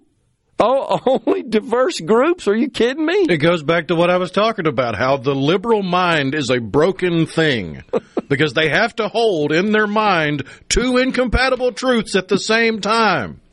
Well, this is from a year ago, but this article I'm, I'm uh, reviewing from the Carolina Journal has a tweet from uh, uh, someone who's obviously either a physician or a nurse says, I had a patient I was doing a blood draw on see my pronoun pin and loudly laugh to the staff. She, her, question mark? Well, of course it is. What other pronouns even are there? I missed his vein, so he had to get stuck twice. Yeah, they're graduating that, that medical student. Unbelievable. Unbelievable. It's time to quit playing nice with these people.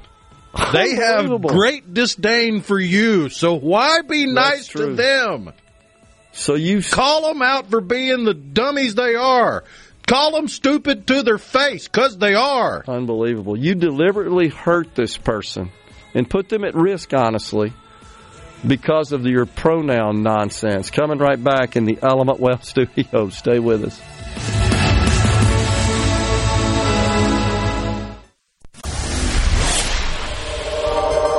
Gerard Gibert. Going beyond the headlines, breaking down the stories that matter to Mississippi. Middays with Gerard on Super Talk Mississippi.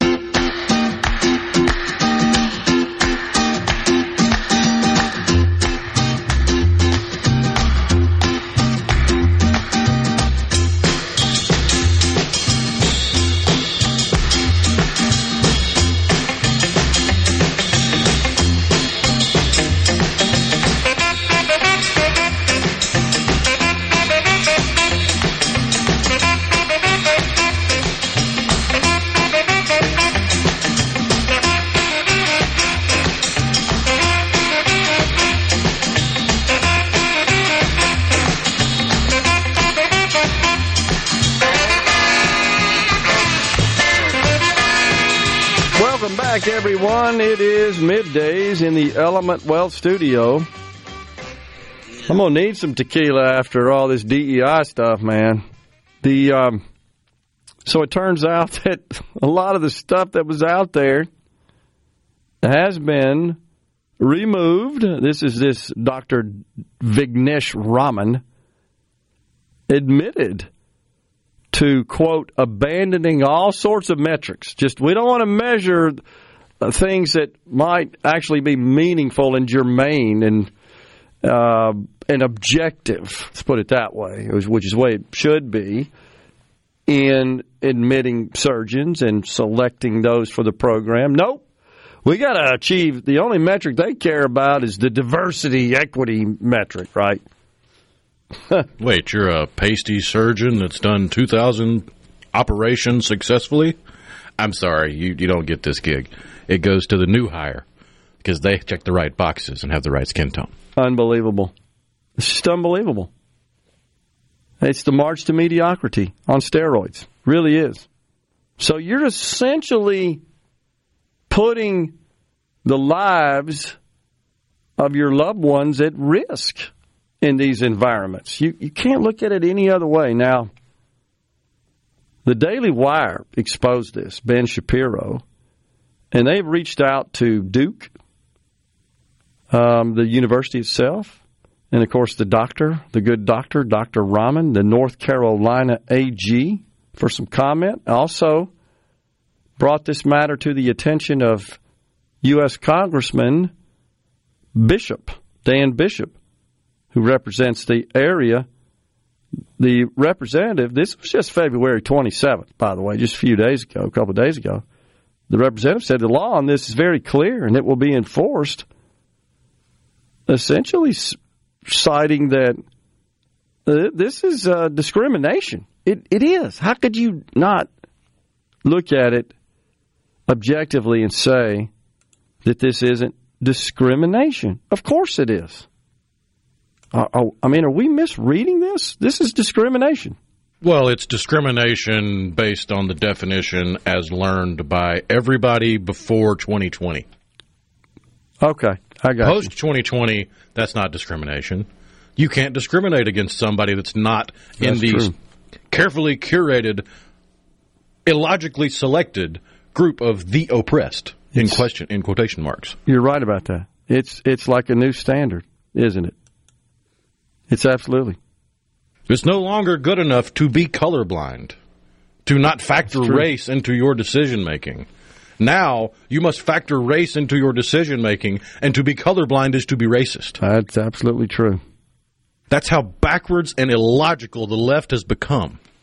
Ibram Kendi, How to Be an Anti-Racist. He's the author. Boston University. He makes a living essentially being a race pimp. That's what he is. The grievous industry. Yep, he's the one who said you got to fight past racism with current racism and current racism with future racism. In other words, he's he is condoning, he is sanctioning, he's calling for this sort of racism. It's fine to be. A, in fact, they don't even consider it racism. This and if we had a magical sci-fi machine that could determine the intelligence of objects and individuals, you could set a rock on one side and Amy McKinney on the other side, and it would rate them as equals. uh, essentially, uh, is it not true though that in those circles that it, it's impossible for racism to exist against certain uh, people of, of certain races? Oh yeah, you cannot be racist to a white person. Right. It is impossible in the minds of the loony left and all the idiots that believe the way they do. Which is exactly what this Duke University Medical Center is doing. They're making it very clear, very very blatant, very overt about it. Yep, we're going to discriminate against white people in selecting and hiring surgeon, surgeons for our program here at the university.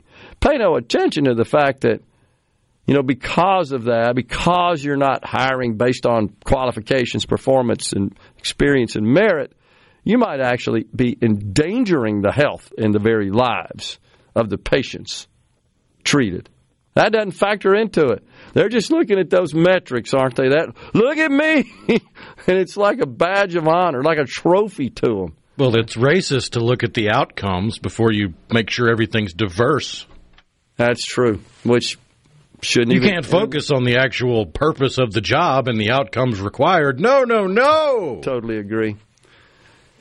Back to this uh, law, this uh, not actually a law, it's bill, bill HB uh, 1461 to establish a vape registry. Is isn't there a law already that they cannot sell to anyone under 21? Says Karen and Ripley. I believe that's true, right? Oh yeah. So I don't think I don't know if that's the issue here, but they it gets violated, does it not? That that law. I mean, I don't know. Every time I'm in a C store, whenever I've seen folks that I guess are kind of kind of could pass for either below or above 21 legal age, I, I've seen the uh, clerks card them all the time for alcohol as well.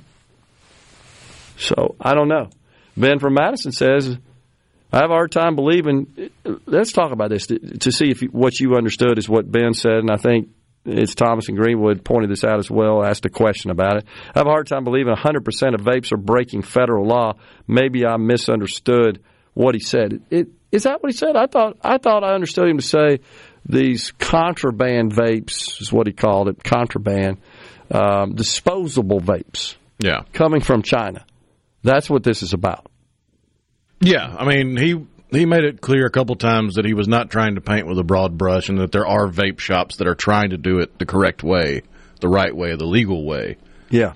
But I think what he was mainly focusing on was like these C stores, like these other vape shops that do have illegal vapes on their shelves because they're they're just not abiding by the laws and by the rules and regulations put out by the FDA. Like I, I haven't looked in the last couple weeks, but the last time I looked at the FDA approvals for vapes, they have only approved something like six or seven products. They are all tobacco flavored. They are all manufactured by companies owned in part or in whole by big tobacco companies. Okay. And they have not, the FDA has not authorized any bottled e liquid that you would put in a vape. They haven't authorized any flavored vapes. They they haven't authorized a lot of stuff that you see being sold, even in the places that he's saying are doing it legally. Yeah. I, I, didn't hear him uh, saying that this bill would just completely outlaw the sale of vapes in the state. I didn't. I didn't hear that, but it was. And by the way, I, I'm reading the bill. Maybe you know what this is but it uh, I'll just read the caption an act to provide that no later than August 1st 2024 every manufacturer of an ends E N D S what's that I'm what do I not know about that ends product that is sold for retail sale in Mississippi shall execute and deliver to the Attorney General a certificate or certification that the manufacturer is compliant. What's an ENDS E N D S product? I don't know what that is. Interesting. So Um, Electronic nicotine delivery system. Okay, there you go. I, I just wasn't familiar with the acronym. So it sounds to me like I mean, just reading through here, it's it, it looks to me like what they're trying to do here is distinguish between the illegal and the legal by requiring these reports to be produced and provided to the attorney general. I guess that's the case, but uh, if you're illegal, you're probably not going to be providing those. So I'm not sure what that accomplishes, other than maybe it gives you a, a law that you can rely on to pursue that legally with some sort of lawsuit and some sort of penalties, fines, whatever the case may be. Maybe it's revocation of license. I don't know exactly. I hadn't dug through all that, but kind of sounds like to me that's what the intent is, what they're trying to do. Says they're supposed to update the directory at least monthly to ensure accuracy, to require the Attorney General to establish a process to provide licensed retailers, distributors, and wholesalers notice of the initial publication of the directory and any changes that are made, et cetera, et cetera. So, there you go. Man, maybe just move these products into a package store dispensary type storefront where only people over 21 can gain access. But I mean, we sell tobacco products in these convenience stores. Seems like we ought to be able to get our arms around this as well. I'm not quite clear on how this registry process accomplishes that. I'm, I don't know, and I maybe I should ask that question. But um, Mr. Mariano seemed to be pretty pretty adamant that this bill would would in fact uh, introduce some a, a law that would gain some control over this issue. We're coming right back with the final segment on middays. Please stay with us.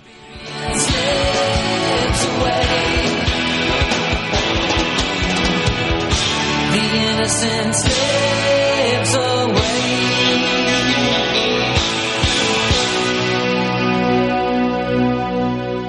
If recent health. Gerard Gibert. He keeps his classified documents right where they belong. Inside a Journey record jacket from the 1980s. Gerard Gibert. Super Talk, Mississippi.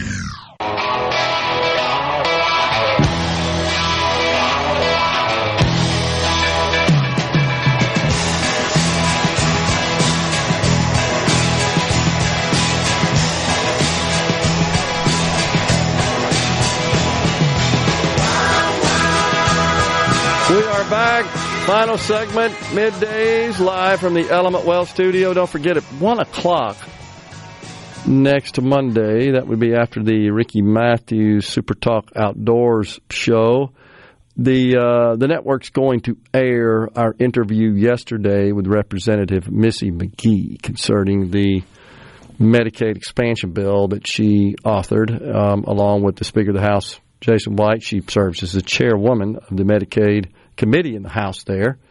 That was a three segment interview. We we had uh, some technical issues going on yesterday at the time of that interview with the broadcast over the air here in central Mississippi at uh, the WFMN station. So it's going to air the playback of that on Monday, one o'clock. Want to pass that on?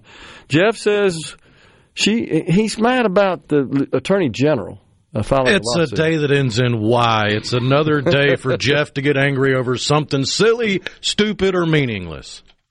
Well, uh, and so he says that I'm making the assumption that they intentionally released the virus, and that's what the lawsuit is about, um, filed by the attorney general. Well, sure, I think China did intentionally release the virus, but isn't it at least worthy of a lawsuit to investigate? Because pretty clear now it did come from a lab, d- despite what we were told originally, bats in a wet market and all that kind of crap. That's pretty evident now. It came from a lab, but it uh, it, it inflicted enormous human and financial damage on the planet, including the state of Mississippi. It seems to me like that that's worthy to at least understand more and and and um, find out who we could uh, pursue damages from. I mean, it's I don't I don't see the problem with that exactly. What what am I missing there? It's because we called out one of his heroes, Letitia James. Oh, is that what it is? Because he even used the phrasing getting out over their skis, which is what I used to describe her when she sued a Brazilian beef packing company Yeah. over their climate goals. Which is re- totally ridiculous. Uh, climate goals at uh, 20 years. Like she's now, the queen of the friggin' world or something. Yeah, that's uh, completely uh, selfish. Honestly, is what that is. There are like 300 approved vape products in Louisiana, and they have a directory also. Lots of FDA approved competition in the market on the C Spire text line. Okay.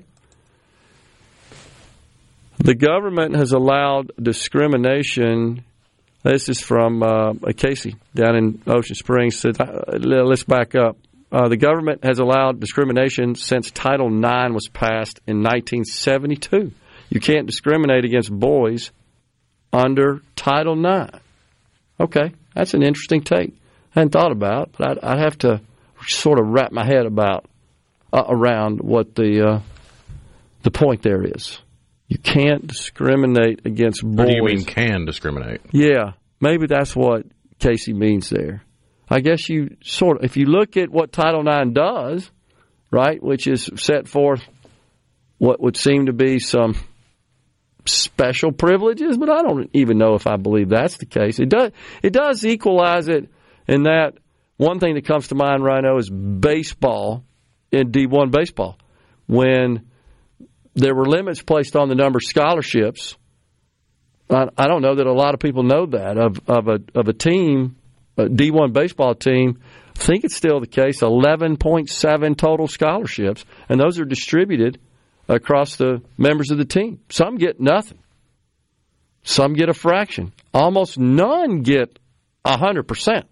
Unlike football where you got 85.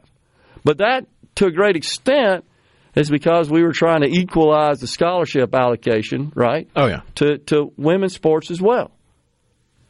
Um, and so I, I guess you yeah, uh, Casey says, what I mean is you can provide for girls' sports without any consideration for boys, but you cannot provide for boys' sports without considering girls' sports. Agreed. I, I think the baseball is sort of an example of that. Do you do you agree? Oh yeah. Yeah, and and so there's limit on the number on the team, number uh, on the roster, I should say, and then of the uh, what is it, seven walk-ons and 28 uh, that are um, not considered walk-ons that that are sort of permanent members of the team, not the preferred walk on. But of those 28, 11.7 scholarships. So, I mean, some of them get, you know, a bag of potato chips. I'm um, sort of making it funny there, but I think it may be like a minimum of a, of a quarter or, something like that. But hardly anybody, unless you're maybe throwing a hundred and you can throw strikes, you might get a full scholarship. Even then, if you're a, a weekend starter, their ace in the hole. They're you're probably only getting seventy five percent. Yeah, and I'm I'm getting a little out of my swim lane here, but I I do just remember this from my son going through that process, and I I think Casey, correct me if I'm wrong, that's an example of what you're talking about here. But on the other hand, you got the girls playing in the girls sports. The Title IX says you got to give so many of this, that, and the other, and yeah. So where it's uh, the distribution of that, I guess you could say, is questionable at best, and you could characterize that to some extent as uh, discrimination, yeah, against boys in sports. We're out of here today. I hope you have a, a great weekend, everyone. Back with you in the studio Monday. Until then, stay safe and God bless.